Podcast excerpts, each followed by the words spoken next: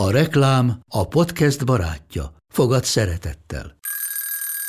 Indítsd jól a napod egy csészen eszkaféval. Élvezd minden reggel a gondosan pörkölt kávészemek telt ízvilágát, az Európában 100%-ban felelős forrásból származó kávéból készült Nescafé klasszikkal. Tudj meg többet fenntarthatósági törekvéseinkről a nescafé.hu oldalon. Nescafé. Új lehetőség minden csészében. Ez reklám volt, jó volt.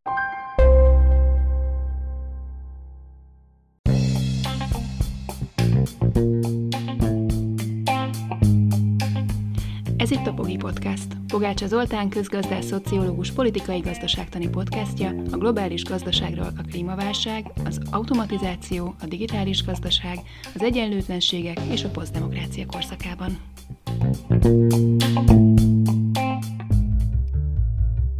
Tajvanon választásokat tartanak, átbeszéltük Kántor Bandival azt a népszerű hipotézist, hogy ahogy az oroszok lerohanták Ukrajnát, úgy a kínaiak esetleg lerohannák Tajvant. Megéri ez nekik egyáltalán? Mit keresnének ott?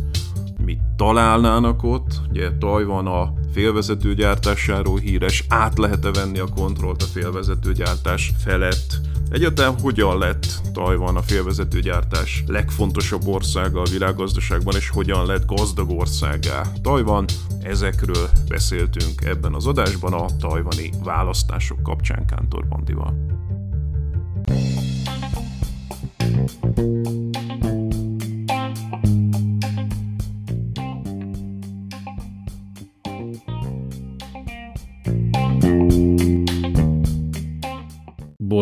2024-et, ami egy eléggé meredek évnek tekinthető, vagy ígérkezik, legalábbis geopolitikai, politikai szempontból. Hogyha végignézünk a palettán, akkor mindenhol is választások lesznek. Ezek közül jó pár olyan van, ami elég erőteljesen befolyásolja a világ sorsának a kimenetelét. Gondoljunk csak a viszonylag kései novemberi amerikai választásokra, de már 2024-et berúgja az év, ajtaját 2024-nek a tajvani választásokkal, ami már önmagában is érdekes, mert hogy eleve kérdés, hogy Tajvan az micsoda. Ország, nem ország. Elfogadva kiáltal és kiáltal nem. Úgyhogy pont ezért érdekes ez, úgyhogy ezért választottuk ezt a témát, mert hogy most rögtön január elején van egy nagyon sorsdöntő választás, ami egyes elemzők szerint nagyon fontos, és nagyon befolyásolja azt, hogy Kína és Amerika viszonya milyen lesz a jövőben. Mások szerint nem annyira drámai a helyzet, de azért érdemes rá odafigyelni. Igen, azért is szerintem jó ötlet ezekről a választásokról beszélni, mert szerintem az év végére lehet, hogy egészen más geopolitikai saktábla lesz a világban. Ugye Tajvan most, utána lesz egy választás Indiában, majd rá akarlak venni, hogy Indiáról is beszélgessünk többet ebben az évben, mert szerintem méltatlanul keveset beszélünk a magyar nyilvánosságban az indiai gazdaságnak a sikeréről és sikertelenségéről. Aztán ugye Nagy-Britániában nagy valószínűséggel kormányváltás lesz, és akkor ugye hát a, az előválasztási szezon az USA-ban, és a végén egy választási vége a, az évnek az Egyesült Államokban. Szóval csak a fontosabbakat kiemelve ez egy választási év lesz. Ja, hát meg ugye az európai parlamenti választások is, tehát hogy itt egy nagyon komoly választási év ez a 2024-es, úgyhogy kezdődik Tajvannal, amiről szerintem két okból érdemes beszélgetni. Az egyik ez a, mi időnként föl szokott merülni, hogy ugye az ukrán háború kapcsán ilyen analógiát szoktak vonni, hogyha egyszer csak az oroszok váratlanul bemennek Ukrajnába, akkor megtörténhet az, hogy Kína váratlanul megtámadja Tajvan, tehát hogy lehet-e Tajvanból második Ukrajna és gazdasági értelemben pedig azért, mert ez az ország iszonyatosan fontos az elektronikai ipar számára.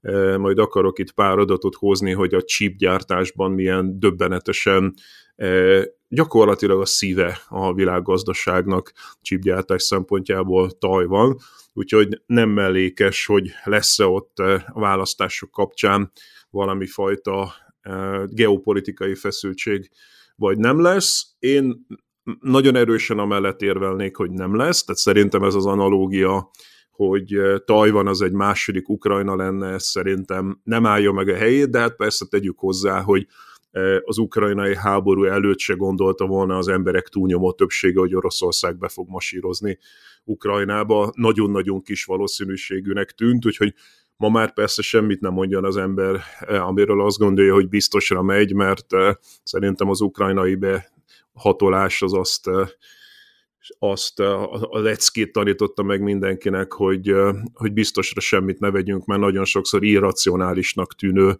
lépéseket is meghúznak hatalomba lévő politikusok. Szóval szerintem ez az a két ok, amiért érdemes Tajvanról beszélni. És akkor kezdjük azzal, hogy akkor ez ország vagy nem ország? Hát szerintem érdemes egy kicsit visszamenni, mert ugye na, szerintem nagyon sokan nincsenek tisztában azzal, hogy a korábban Formozának hívott, ugye a portugál Ille Formosa, ami azt jelenti, hogy szép vagy gyönyörű sziget. Ennek hívott ország, az, az hogy is alakult, mert itt ugye a, a kínai kommunista és köztársaságiak elleni, tehát ilyen polgárháborús időszakra kell visszamenni, amikor lényegében Tájvánt ugye csak konyha nyelven hívjuk így, hiszen valójában kínai köztársaságnak hívja magát, miközben mellette van a kínai népi köztársaság, és az egy Kína politika ugye azt mondhatná, vagy azt mondaná ki, hogy maga a sziget is a nagy egy Kínához tartozik, és szerintem ez a jelenlegi helyzet azért is érdekes, mert Kissingerről beszéltünk korábban, de ez a Kissingernek köszönhető ez a szitu, amikor megpróbálták felvenni a diplomáciai viszonyt és kapcsolatot az Egyesült Államok Kínával, akkor 78-ba vagy 79-be kitalálta ezt a furfangos dolgot, hogy hát így csináljuk azt, hogy elismerjük a népi demokratikus köztársaságot, nem mondjuk ki, hogy nem ismerjük el Tájvánt, hanem de facto fenntartjuk velük a, a kapcsolatot, de nem ismerjük el őket, mint ország, tehát egy ilyen, van egy ilyen meg le is van írva valahol az Egyesült Államokban, hogy, hogy mi ennek a, fo, a, a, a formája, ez a definíciója ennek az egésznek, hogy, hogy e, a kormányt elismerik, a népet elismerik, de az országot, mint ország nem, és érdekes módon ez vezetett ahhoz, hogy lényegében az ENSZ egyik alapítóját, azt ki is paterolták az ENSZ-ből, hiszen ugye nem ország, de jure, hanem, hanem csak valami, és akkor, és akkor így nem látják, a, nem látják a hallgatók, hogy milyen mozdulatokat végzel, miközben beszélsz erről a furcsa státuszáról, Tajvanról. Pontosan olyan kézmozdulatokat, mint amikor a nagypapám népzenét hallgatott annak idején. Tehát ez a eh, lehet, hogy a ország lehet, hogy nem ország, valóban egy ilyen iszonyatosan bizonytalan státuszú valami ez a, ez a, ez a Tajvan, hogyan alakult ez ki? Hát úgy, ahogy mondod, Tajvan alapvetően a középkorban még egy ilyen iszonyatosan isteháta mögötti terület volt, tehát annak ellenére, hogy sziget, és azt gondolná az ember, hogy az érdekessé teszi, mint mondjuk Nagy-Britániát vagy Japán, de egyáltalán nem volt érdekes. Monária szigetnek hívták a kínaiak, és igazából bűnözőket deportáltak oda, mert egy isteháta mögötti ilyen féltrópikus betegségekkel teli sziget volt, szóval egyáltalán nem volt egy fontos dolog, aztán ugye ahogy mondtad, portugálok Formosának, szép szigetnek nevezik, aztán jönnek a hollandok, és az utolsó gyarmatosító pedig már Japán volt, tehát a két világháború között ez a sziget Japánhoz tartozott, aminek egyébként van jelentősége, szerintem egy erős japán kulturális lenyomat van ezen a szigeten, de érződik, amikor ott van az ember, hogy itt van egy japános hatás is a kínai mellett, és szeretik a japánokat érdekes módon, tehát ugye a, a, a koreaiak, akiket szintén gyarmatosítottak a japánok, azok nem nagyon szeretik a japánokat, de érdekes módon Tajvanon, e, hát valószínűleg azért, mert hogy a népköztársasággal szemben Tajvanra úgy, Tajvanon úgy gondolnak Japára, mint egy lehetséges megmentőre, ha baj van, azért inkább szeretik a japánokat, és akkor ugye kitör a polgárháború, kicsit előre futván a második világháború után, e, e, hát igazából már két világháború között is elég sok konfliktus volt, itt ugye két fél van, az egyik, az egy párt, amit úgy hívnak, hogy Kumintang, ez egy ilyen nacionalista párt, ezeknek ilyen kék a szimbóluma, A kommunista párt, ami ugye Mao, nekik a piros a szimbóluma, és ezeknek a színeknek lesz jelentősége, és ugye hát elveszti a polgárháborút a Kumintang, és hát az összes katonával, az összes államkincstárral, és egyébként a pekingi tiltott város kincseivel együtt elmenekülnek Tajvan szigetére, ahol az ős, őslakosság nem szívesen látja őket, de Hát mivel ez egy ilyen szélső jobboldali diktatúra, ezért az őslakosságot hát egy kicsit megfenyítik, ez egy véres katonai diktatúra egészen a 80-as évekig, tehát itt nincsen demokrácia szintén, tehát ugye hogy a, a, a mainlanden, a kommunista Kínában diktatúra van, itt is diktatúra van, csak ott vörös diktatúra, kommunista diktatúra, itt pedig egy, egy, egy fasiszta diktatúra tulajdonképpen, egészen a 80-as évekig, amikor egy 87 környékén, tehát nagyjából amikor Magyarországon rendszerváltás van, addig van, akkor van rendszerváltás Tajvanon is.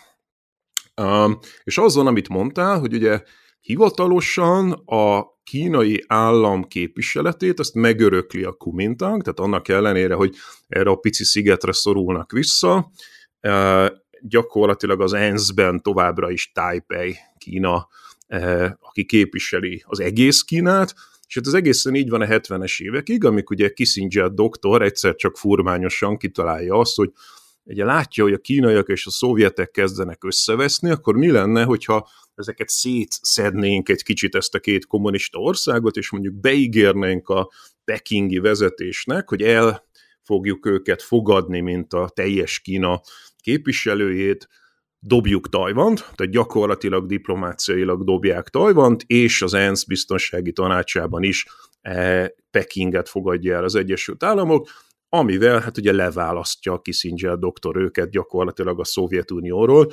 Ez a furmányos e, terv, de hát ez az kellett, hogy a, a, a tajvaniak hát egyszer csak legnagyobb megdöbbenésükre kilettek dobva az ENSZ-ből is, meg a biztonsági tanácsból is. Tehát egyszer csak nincsenek diplomáciaiak elismerve az Egyesült Államok által, amit egyébként egy csomó mindenki követett, tehát én úgy tudom, hogy egyébként nem is az amerikaiak kezdték, hanem a kanadaiak csinálták meg ezt a fordulatot először, de hát aztán utána az európai országok is. Úgyhogy ma éppen most utána néztem, éppen 13 darab ország ismeri el összesen független országnak Tajvant, ez néha egy kicsit több, néha egy kicsit kevesebb. Én amikor egyszer voltam Taipei-ben, Tajvan fővárosában, akkor így mentem ott a parlamenttel szemben van egy nagy sugárút, és akkor ott voltak ilyen nagyon fura zászlók, amik ilyen számomra eléggé ismeretlen zászlók voltak, ilyen monopoli, vagy ilyen társasjáték zászlóknak tűntek, és akkor megkérdeztem ott a tájvaniakat, hogy mondják, mik ezek az zászlók, és mondták, hogy hát ezek azok az országok, akikre büszkék vagyunk, hogy elfogadnak minket diplomáciailag, e, és akkor így kérdeztem, hogy az, a, az például az a kék-fehér átlós, az például kicsoda. És mondták, hogy Nyugat-Samoa, tehát, hogy körülbelül ilyen, azt, azt kell elképzelni, hogy körülbelül ilyen fontosságú országok létesítettek diplomáciai kapcsolatot, mint nyugat -Szamol. És vannak Igen, olyan országok... Meg, tehát teljesen ilyen, ilyen olyan országok, akiket ugye még nem formálisan, nem is biztos, hogy elismertek, um, és nem biztos, hogy van képviseletük, és ők is egy ilyen koalíciót alkotnak. Hogy ilyen hát szürreális országok ismerik el összesen őket, és akkor az egésznek az volt a teteje, hogy fogadott minket a külügyminiszter. Mi egyébként ilyen európai egyetemi emberek voltunk, és egyszer csak mondták, hogy szeretne velünk találkozni a külügyminiszter. Na, mi a francnak akar velünk a külügyminiszter, és kiderült, hogy annyira nincsenek diplomáciai kapcsolatai ennek az országnak, ott ugye az EU-nak nincs nagykövetsége, csak egy lengyel mókus volt, aki valami fajta high representative, vagy valami ilyesmi funkcióban ott képviselte az EU-t, hogy hát ö, ö, annyira unatkozhatott a külügyminiszter, hogy hozzánk hasonlóan teljesen lényegtelen embereket, mint európai akademikeket is fogadott, mert ez is már valamennyire olyan volt, mintha diplomáciai kapcsolatok lennének. És vannak olyan országok, bocs, még egy, egy apró dolog, hogy vannak olyan országok, amelyek néha elismerik, néha nem. Tehát, hogy a kormánypárt az elismeri Tajvant, az ellenzék nem, és hogyha azt hiszem Jomaika ilyen, éppen kormányváltás van, akkor éppen nem ismerik el Tajvant, majd megint elismerik, majd megint nem ismerik. Tehát ezért nem lehet állandóra mondani, hogy hány diplomáciai kapcsolatuk van, de valahol, hogy 13 és 16 között ingadozik, 200 ország van a világban nagyjából. Tehát, hogy arra a kérdésre, amit itt feltettél, hogy ország vagy nem ország ez a Tajvan, hát, hát inkább nem ország, mint ország. Igen, egy kicsit így elbagatelizáltuk, de tényleg a hivatalos szempontból ez ilyen. A nem hivatalosból azért sokkal komolyabb természetesen, tehát ugye az összes komoly nagyországnak kapcsolatai vannak, nem hivatalos diplomáciai kapcsolatai, és ezt meg is fogjuk látni majd a későbbiekben, hogy miért fontos, illetve hát amit te is említettél, hogy azért erre az egészre, erre a diplomáciai státuszra vagy hiátusra azért Tajvan húzott egy olyat, amivel bebiztosította a helyét jelen pillanatban. Ezzel folytatjuk, ez a cliffhanger most itt az első rész végén. Ez a sajátos pogácsa, tehát Tajvanról beszélgettünk a választások kapcsán. A 2024 első legfontosabb választása ez. A kicsit vérmesebb politikai elemzők szerint nagyon-nagyon-nagyon fontos a kimenetele annak, hogy mi történik. Ugye van egy kínai megfigyelése ennek az ügynek, és azt mondják ezek a külpolitikai elemzők, hogy amennyiben Pekingnek nem megfelelő eredmény születik a választásokon, akkor az eddig csak mondogatott katonai demonstrációt azt tényleg cselekvés fogja folytatni. Mások nem ennyire gondolják drámainak a helyzetet, az biztos, hogy a választásokon most megjelent egy harmadik párt, ez a néppárt, aki elég érdekesen befolyásolhatja azt, hogy mi történik Tajvanon. Minden esetre hagytunk egy cliffhangert, hogy mégis akkor ez a sziget, amit ugye Malária szigetnek is hívtak, meg Szép szigetnek is, de hogy gazdaságilag miért lenne fontos, hát nyersanyag szempontból nem annyira fontos, elhelyezkedés szempontjából kikerülhető, miért lenne ez fontos? Hát ott van lényegében a világ legnagyobb chipgyárt, chipgyártó üzeme, ami azt jelenti, hogy ha ez megszűnne létezni, vagy megszűnne dolgozni, akkor egy 5-6 évig senkinek nem lenne iPhone-ja például. Igen, tehát hogy az a történet, hogy 1987-ben volt ott a rendszerváltás, tehát mondom kb. ugyanakkor, amikor Kelet-Európában, Magyarországon, és hát addig ugye ez a Kuomintang nevű párt kormányzott, akik hát egy, az elején egy ilyen véres katonai diktatúra, aztán szép lassan, fokozatosan egyre puhultak, a vége felé már nem volt annyira autoriter, és akkor utána több pártrendszert engedélyeztek, és hát a nagy ellenpólus az a DPP nevű párt volt, ami demokrata néppárt, és hát őket zöldeknek szokták a színük alapján nevezni, szóval ugye eddig mondtam, hogy a Kumintang a kékek, a, a kommunista párt a vörösek, és akkor ők pedig a zöld szint választották maguknak, hogy azóta nagyon jól működő demokráciát csináltak a tajvaniak, tehát hogy ez azért érdekes, mert ugye az a mondás, hogy a kínai kultúra az képtelen demokráciára, hát ezt ugye erősen cáfolja az, hogy Tajvanon 87 óta folyamatosan egy nagyon jól működő, elmélyült demokrácia van, az egyik legjobb a világon, ez a, a két nagy váltakozó párt, a kékek és a zöldek voltak, és ahogy mondod, most bejött egy harmadik is, de neki most nincs olyan sok esélye, igazából továbbra is a kékeknek és a zöldeknek van sok esélye. Mi ez a chip story? Ugye szerintem írdatlanul fontos gazdasági szempontból, hogy nagyjából ugyanakkor, amikor kelet-európai azt, azt a modellt találja ki magának, hogy akkor majd szépen behívjuk ide a nyugati tőkét, tehát dominánsan a német tőkét, és csinálunk ilyen összeszerelő üzemeket a nyugati multicégek segítségével, vagy gyakorlatilag általuk, tehát hogy megtelepítettünk itt Audikat, Mercedeseket, Philipseket és a többi Volkswageneket más országokban.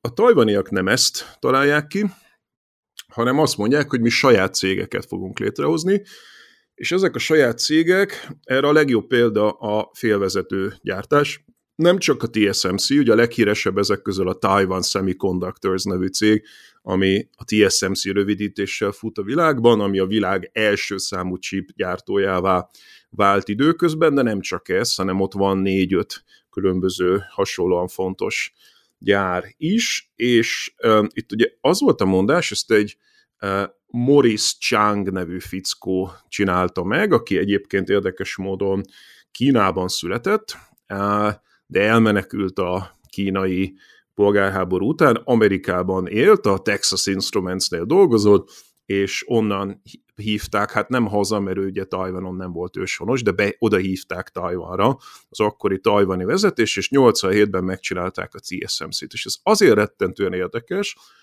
mert nagyjából két, tehát, tehát 15 éves lemaradásban van ez a cég, a cég gyártó cég, tehát hogy ők találják ki azt a modellt, régebben az volt, hogy ugye a csipeket ugyanaz a cég tervezte, és ugyanaz a cég gyártotta.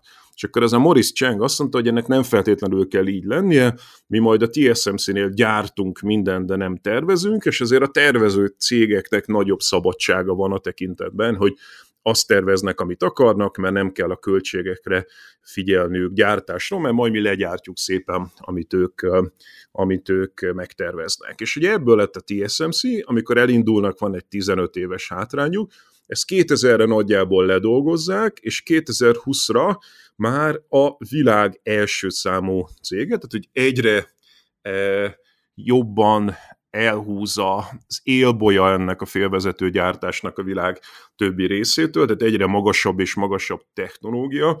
Ezt jelenleg úgy hívják, hogy extrém ultraibolya litográfia.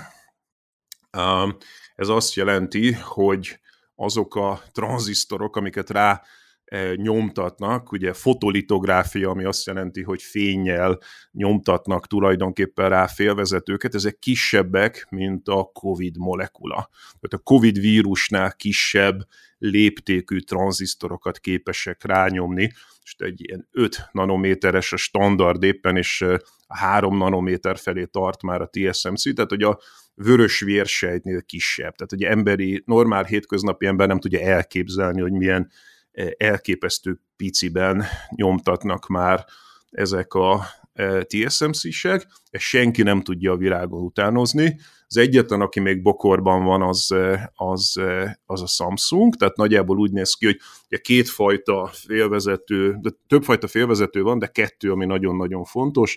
Az egyik a processzorok, a másik pedig a grafikai E, processzorok, és a, ugye az egyik, ami a, a számítógépnek az egészét vezérli, a grafikai processzor, az pedig vagy hát a grafikát, ami nagyon sok komputációt igényel, vagy manapság a mesterséges intelligenciát is, ugye ezek a grafikai procik e, viszik, és hát ugye a, a, a hétköznapi normál processzorokból 95%-ot a TSMC gyárt, 5%-ot a Samsung, a grafikai processzorokból, és ugye hát ez az év a mesterséges intelligencia éve is, tehát azt se felejtsük el, hogy körülbelül másfél évvel ezelőtt jött ki ugye a ChatGPT, mindenki arról beszél, hogy döbbenetesen fölfut idén majd a mesterséges intelligencia.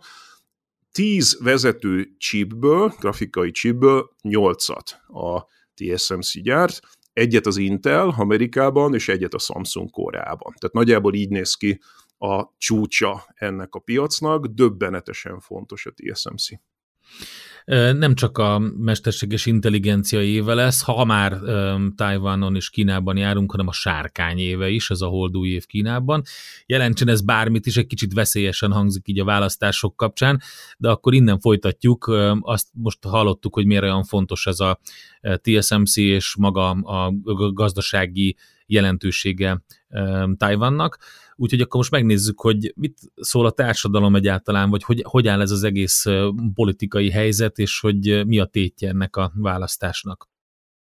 Tajvannal foglalkozunk tehát, és a, amit mondtál azzal kapcsolatban, hogy egy picit um, ezt egy picit finomítanám, hogy a néppárt, ugye ez az új feltörekvő párt, ez mennyire fontos. Ugye az a helyzet, hogy a Kuomintang és a progresszívek között dől el lényegében a küzdelem a, a választásokon, és a progresszívek ugye az abszolút függetlenedésnek a hívei, azt mondják, hogy teljes mértékben erősíteni kell a Taiwan függetlenségét, és a, a, a hát lényegében a szakadást, vagy a, ezt a külön, különbséget, vagy megkülönböztetést Kínától.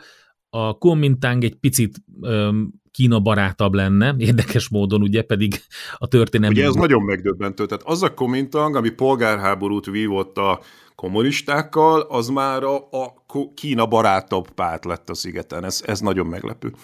Igen, és a, a néppártnak, ami Kicsit most... a Fideszre emlékeztet.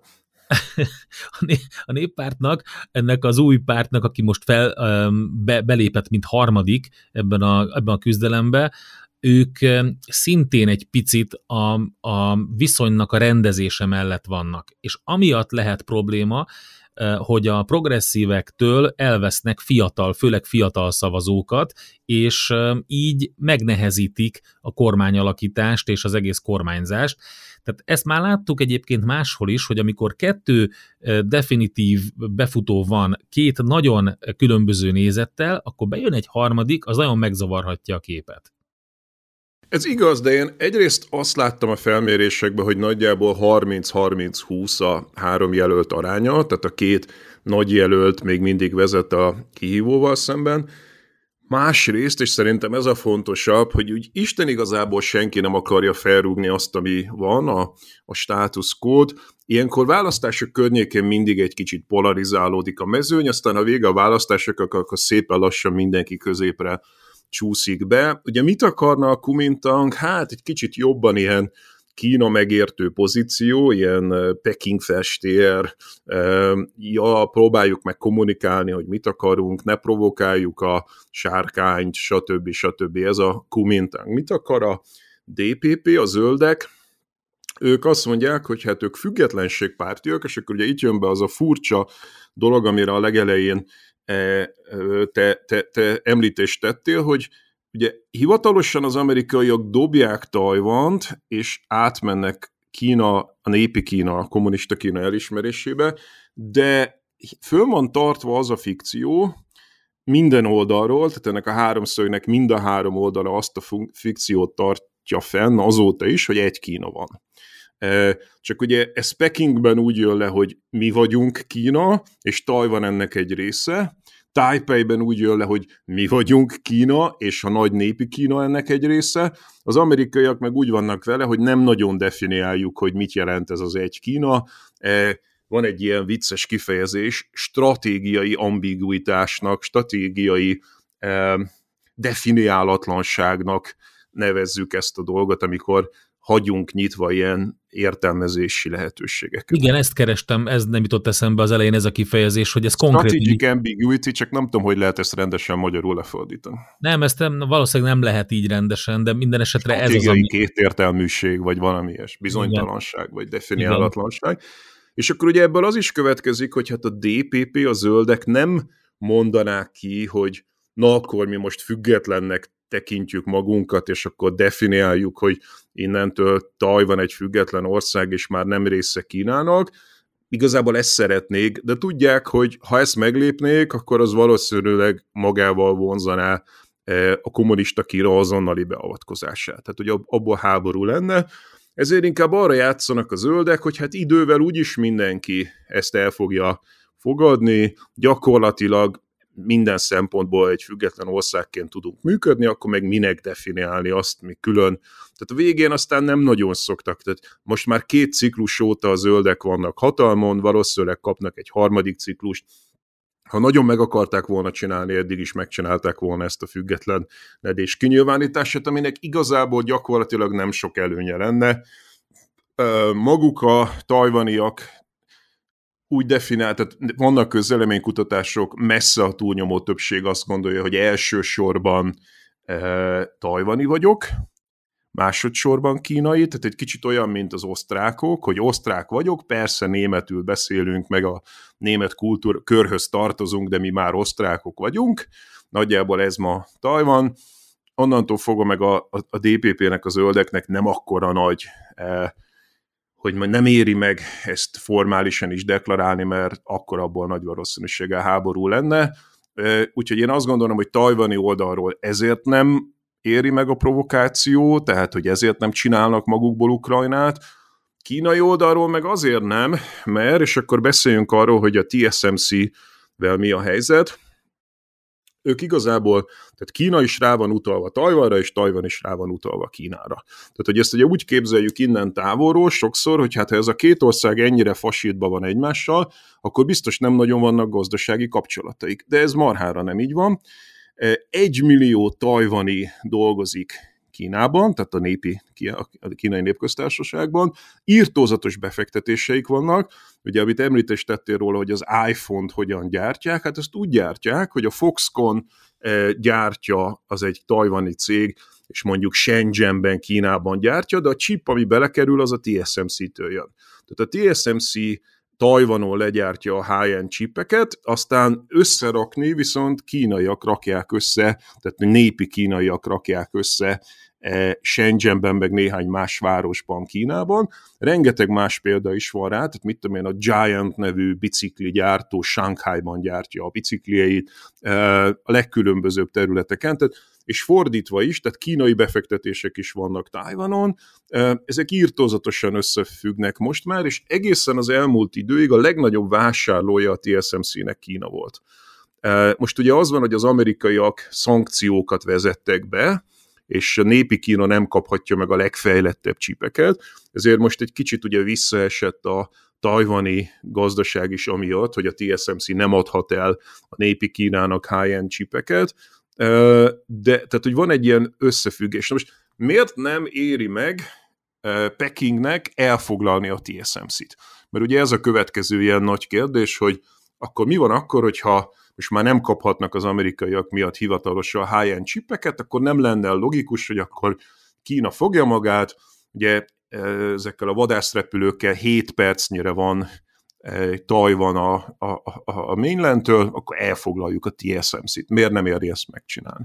Na, beszéljünk akkor a következő részben erről, és hát ugye ezt már láttuk, hogy a 2023-ban is voltak ijeszgetések, többször átrepültek, a, a légvédelmnek a teljes elkerülésével és megdöbbenésére megsértették a tajvani légteret, demonstratíve hajókkal mennek közel, tehát ugye azért ezt mutogatja, ezt a kapacitást Kína, Úgyhogy akkor miért nem éri meg tényleg? Ez egy nagy kérdés, hogy hát itt kérem szépen, akkor lefoglaljuk a gyárat úgy, ahogy van, megszerezzük a know-how-t, és akkor milyen lesz az egész, és akkor nincs több probléma. Ezzel folytatjuk.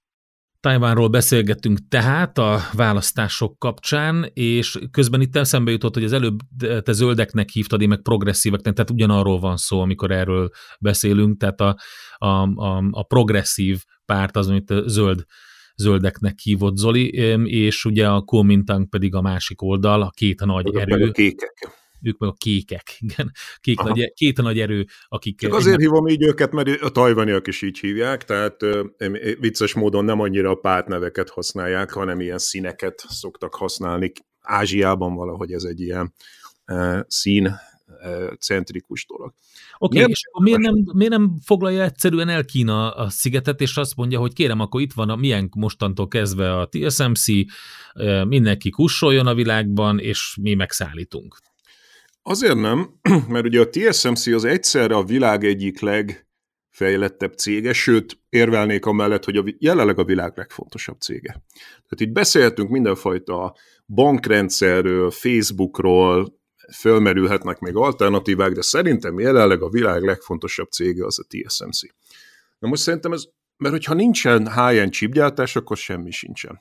Tehát ugye ezt láttuk az elmúlt évek inflációs hullámá alatt is, hogy hát az egyik fő oka annak, hogy ilyen inflációs hullám volt, az az, hogy chip hiány volt, és döbbenetesen nagy válságot jelentett inflációs hullámot, hogy nem volt elég chip. És akkor még nem arról beszélünk, hogy leállt a chipgyártás, csak kapacitás kínálati hiányok voltak. Ha leállna a, a, a TSMC chipgyártása, akkor viszont tényleg azt mondanám, hogy összeomlana a világgazdaság, tehát ezek képesek voltak Tajvanon létrehozni ugyanaz alatt az idő alatt, ami nekünk is megadatott a rendszerváltás óta, tehát ezért hangsúlyoznám, hogy ezt a céget 87-ben csinálták, pont ugyanakkor, amikor a, a, a kelet-európai rendszerváltás, kelet-európa mit ért el ez alatt? Hát gyakorlatilag európai és ázsiai cégek összeszerelő üzemévé tette magát, tehát mi gyártjuk más vállalat, más országok multjai számára az autókat, most már az akkumulátorokat, ezt, azt, azt. Tehát saját cégeink Kelet-Európában nem nagyon keretkeztek, hanem leginkább német, koreai, amerikai, egyre inkább kínai cégeknek gyártunk ezt, azt. el egy időben, ugyanennyi idő alatt a tajvaniak megcsinálták azt, hogy a világ legfejlettebb cégét létrehozták, Csak jelzem, hogy ugyanezt eljátszották a koreaiak a Samsunggal, tehát hogy van még néhány ilyen példa, és szerintem egyébként be lehetne idehozni majd még Szingapurt, Izrael, tehát vannak még példák a világban, ahol ugyanennyi idő alatt ugyanezt megcsinálták, de maradjunk Tajvannál. Tehát megcsinálták a világ legfontosabb cégét. De, és ez nagyon-nagyon fontos, hogy ez a cég, ez be van ágyazva egy komplet félvezető ipari vertikumban. Tehát tegyük fel, megindulnak a kínai gépek Tajvan felé. Mi történik? Az első dolog, ami történik, és ezt tudjuk, hogy így van, van egy evakuációs terv, ahol nem a gépeket viszik el, hanem a mérnököket. Tehát azok nélkül, a mérnökök és technikusok nélkül, akik működtetik ezt a céget, gyakorlatilag képtelenség működtetni a TSMC-t. Tehát hiába vannak ott a kínaiak, nincsen elég HR-jük, nincsen elég tudásuk működtetni ezt a nagyon fantasztikusan mondom, utalnék vissza oda, hogy a vörösvérsejt e, méreténél tartunk e, itt. Nincsenek olyan kínai mérnökök, akik ezt tudnák működtetni. Tehát ma egy gyárnak bár írtozatos bekerülési költsége van egy ilyen vállalatnak, de mégsem a fizikai gépeiben van a, a know-how-jának a nagy része, hanem azoknak a mérnököknek az agyában, akik ezt működtetni tudják. Na, ezeket a mérnököket szépen felpakolják egy gépre, és hát a TSMC-nek épülnek a gyárai, az egyik gyára az Japánban épül, a másik gyára Arizonában épül, tehát valószínűleg szépen átviszik Japánba vagy Arizonába. Itt persze nem high-end gyártás történik, tehát pár év múlva fognak megnyitni ezek a gyárak, és akkor is csak 5 nanométeres gyártás lesz, amikor a TSMC már 3 nanométert fogja gyártani, tehát ezek nem a leg-leg-leg-leg fejlettebb csipek, de nem is elhanyagolható fejlettségű csipek, tehát szépen átmenekítik a mérnököket, mire odaér a kínai néphadsereg, a mérnökök már el. A másik dolog, ha még véletlenül tud... Maga a, a, a nehéz része, tehát a hardware része, az nem a holland... É, az, az a másik, amit akartam Igen. mondani, de hogy nem, hogyha még véletlenül valamiért mondjuk, mit tudom én, elfognák a mérnököket, és mondjuk kényszerítenék őket, hogy működtessék ezeket a gépeket, akkor is csak ideig óráig tudnák, mert hogy egy olyan vertikumból jönnek ezek a gépek, tehát a holland ASML nevű cég szállítja ezeket a gépeket, de ez az ASML, ez valahol az Isten háta mögött van Hollandiában egy ilyen puszta közepén, és hát ez, ez nem egy, egy szimpla cég, hanem egy 15 ezer vállalat hálózatából álló network. Tehát ezt az már el, előbb említett extrém ultrahibolya fotolitográfia nevű folyamatot, ezt 15 ezer cégből állította össze sok-sok év alatt ez az ASML. Ebben ugyanúgy benne van az amerikai Intel, mint mondjuk a e, tükrök esetében a német Zeiss cég, ez egy nagyon híres optikai cég, vagy egy Trump nevű cég, aminek semmi köze Trump elnökhöz, bár vicces módon Trump elnök német felmenőit is egyébként Trumpnak hívták, csak ő az F betűt lehagyta valahol. E, ez a Trump, ez lézerekkel foglalkozik, ez egy német cég, tehát ezek csak a leghíresebb példák arra, hogy kikből áll, és ezen kívül még tizenvalahány ezer cégnek a konzorciuma ez az ASML, ami azokat a e, gépeket szállítja, a, ez, ez gyakorlatilag a Philipsnek... Ez a, fotó, ez a fotolitográfiai Fotolitográfia, ez a Philipsnek a bázisá jött létre, a TSMC létrehozásában a Philips is e, szerepet játszott, és ezek nem szállítanának a TSMC-nek. Tehát, hogyha a kínaiak átveszik a TSMC-t, a, akkor az ASML azt mondja, hogy jó, akkor innentől bármilyen része meghibásodik ennek a cuccnak, nem kaptok hozzá alkatrészeket. Tehát, és ezzel a kínaiak tisztában vannak, tehát pontosan tudják, hogy se a mérnököket nem tudják ö, elkapni, sem a ö, gépeket nem tudják újra, ö, hogy mondjam, fejleszteni, hogyha szükség van rá, Úgyhogy a kínaiak szerintem pontos, egyébként meg minek nekik Tajvan. Tehát, hogy ha nem tudják az ott lévő technológiát hasznosítani, akkor Tajvan ugyanaz, ami korábban volt, egy periférikus kis sziget, igazából nagy jelentősége nincsen. És nagyon érdekes, hogy a, a tajvaniak erre az egészre úgy, erről, persze nyilván attól még óriási baj lenne, hogyha ott háború lenne, tehát akkor tényleg összeomlik a világgazdaság, ez az, amire a tajvani elnök néha úgy szokott beszélni, hogy a, a szilikon kupola, ugye Izraelnek van ez a vaskupola nevű cucca, ami ugye, hogyha lövi a Hamas a rakétákat, akkor ez a vaskupola, ez lelövi a rakétákat. Na azt mondja a tajvani elnök, hogy nekünk szilikonkupolánk van, ami nem azt jelenti, hogy ott bárki lelőni a kínai rakétákat, hanem hogy az Egyesült Államok, Japán, Ausztrália megvédene minket, mert hogy annyira fontossá váltunk, tehát ez egy tudatos stratégia volt, hogy csináljunk egy olyan céget, ami annyira kardinális a világgazdaság szempontjából, hogy megérje, tehát hogy miközben az Egyesült Államok, ugye te is utaltál rá, hogy az amerikai törvényben nincs benne explicit módon, hogy nekünk meg kell védenünk Tajvant, valami olyasmi szövegezés van, hogy mindent meg kell tennünk annak érdekében, hogy Tajvan eh, területi egysége ne sérüljön, de ebből nem következik az, hogy egy, Egyesült Államok elkötelezte magát, de ha ott van a TSMC, akkor nagyobb valószínűséggel megvédik őket. Régebben ez kevésbé volt egyértelmű, de már az annyira fontos lett, és ugye szerintem ez egy nagyon árulkodó jel, hogy régen az volt, hogy a, a, a tajvaniak a saját pénzükből vettek amerikai fegyvereket. Ilyenkor a kínaiak mindig morogtak, hogy miért ad el a, az Egyesült Államok fegyvereket a tajvaniaknak. Tavaly viszont az történt, és ez először a történelemben, hogy a Biden kormányzat pénzt szavaztatott meg az amerikai törvényhozással, hogy amerikai pénzből kapjanak fegyvereket a tajvaniak. Tehát ez egy nagyobb elköteleződést mutat a tajvaniak mellett, hogy most már nem az van, hogy vehettek tőlünk fegyvert, és ez biznisz, hanem hogy ahogy ugye, mit tudom én, Izraelnek, Egyiptomnak adnak, Ukrajnának adnak az amerikaiak fegyvert a saját pénzükből, így most már Tajvannak is a saját pénzükből adnak fegyvert, tehát ez azt mutatja, ha véletlenül lenne valami, akkor nagyobb valószínűséggel az amerikaiak mennének, valószínűleg a japánok is, e, és akkor háború van. De mivel ezt Peking tudja, és azt is tudja, hogy nem tudja elfoglalni a TSMC-t, ezért azt gondolom, hogy racionálisan Kínának szerintem nem érdeke ott egy háborút provokálni, szóval szerintem nem lesz második Ukrajna, de megint hozzátéve azt, hogy hát, hát ugye az Ukrajnánál is azt gondoltuk, hogy Putyinnak nem érdeke bemenni Ukrajnába, aztán mégis megtörtént. Igen, valóban a, a, a legtöbb, hogy is mondjam, higgadt és kimért elemző azt mondja, hogy a választások most ilyen jellegű radikális eseménysorozatot nem indítanak el, az látszik, hogy az elmúlt években is nőtt a feszültség, és egyre jobban kiélesedett, a Pelózi látogatás ez kimondottan egy ilyen 2023-ban egy ilyen csúcspontja volt ennek. Ugye Nancy Pelosi-ról beszélünk, aki a, az amerikai törvényhozás elnökeként oda látogatott, és ez provokálta a kínaiakat. Igen, és a, amiről te beszéltél, az a Six, hogy is van a Six Treaties Act, vagy valami ilyesmi, ami, ami az Egyesült Államokban ugye legitimizálja azt, hogy hogy és milyen viszonyt folytatnak Tájvannal, abban benne van egyébként, hogy hogy a 79-ben azt megmondták, hogy oké, okay, nem ismerik el, tehát a népi Kínát ismerik el, viszont nem fogják abba hagyni a fegyverszállítást például, és akkor ennek volt egy újabb fordulója ez a Bideni um, pénz, amit megszavaztak.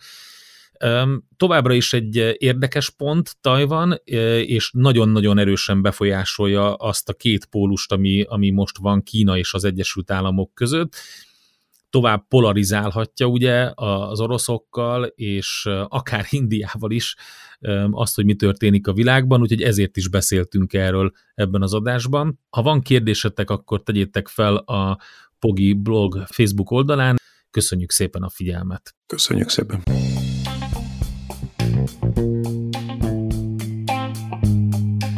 Ez volt ma a Pogi Podcast. Ha vitába szállnál az elhangzottakkal, vagy témát javasolnál, keresd a Pogi blog oldalt a Facebookon.